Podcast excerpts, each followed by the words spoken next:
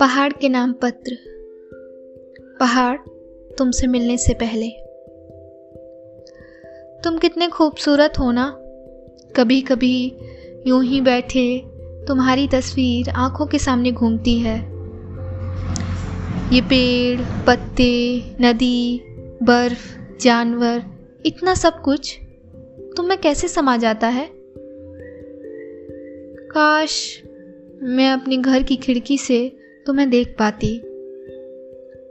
और मान लो, किसी सुबह जब मम्मी मुझे उठाएँ और मेरा बिल्कुल मन ना हो, लेकिन जैसे ही अपनी मुट्ठी से आँखों को मलूं, तुम्हारी एक झलक देखूँ और हैरान रह जाऊँ।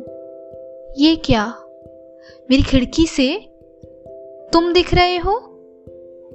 और अपनी आँखों पर तनिक भी भरोसा ना हो। तुम्हारी चुप्पी को निहारूं, तुमसे सीखूं कि कैसे हर मुश्किल में भी खड़े रह सकते हैं। तुमसे घंटों बतियाऊं। यह ज़माना बच्चों पर कितना जुल्म करता है। देखो ना, उठा दिया इतनी सुबह। काश ऐसा होता, मैं अपनी खिड़की से तुम्हें देख पाती। पहाड़, तुम परेशान नहीं होते? इतनी सर्दी, गर्मी, बरसात, हर मौसम को अकेले झेलते? पर क्या सभी सुंदर चीज़ें अकेली हैं, तुम्हारी तरह? तुम्हारा मन नहीं करता किसी से बात करने का, अपने सारे दुख और खुशी साझा करने का? इससे याद आया, देखो, बारिश हो रही है। तुमको बारिश कैसी लगती है? मुझे तो अच्छी लगती है। लेकिन जब बाढ़ आती है तो कितनी मुश्किलें पैदा करती है। कभी कभी तुमको देख के लगता है, तुमने हज़ारों सालों की खामोशी अपने अंदर दबा रखी है। मैं तो तुमसे कभी नहीं मिली। मिलूँगी तो ढेर सारी बातें करूँगी। बहुत सारे सवाल पूछूँगी। जैसे, क्या सच में जादू होता है? टीवी में दिखाते हैं ना?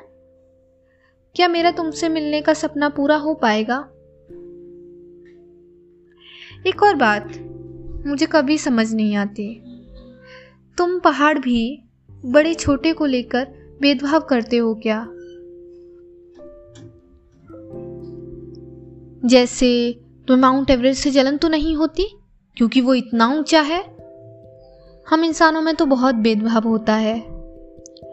मैंने अपनी किताब में पढ़ा था कि जाति, धर्म, लड़का, लड़की, इसके आधार पे हम इंसानों में लड़ाई चलती रहती है। पर तुम में क्यों ही झगड़ा होगा? सब तो अपने आप में पूरे हो। कितनी शांति से रहते हो।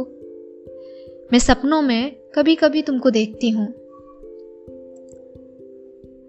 पर बहुत दूर से, बहुत दूर बहुत दूर कितना दूर होता है? क्या उतना जितना मेरे और तुम्हारे बीच की दूरी है। हम जल्दी मिलेंगे। मैं ये चिट्ठी तुम्हें भेज रही हूँ। डाकिया अंकल सही से पहुँचा तो देंगे ना? अगर उन्होंने ये चिट्ठी तुम्हारे पास रखी और तेज हवा से उड़ गई तो? फिर तुम अपना कोई छोटा पत्र उस पर टिका देना।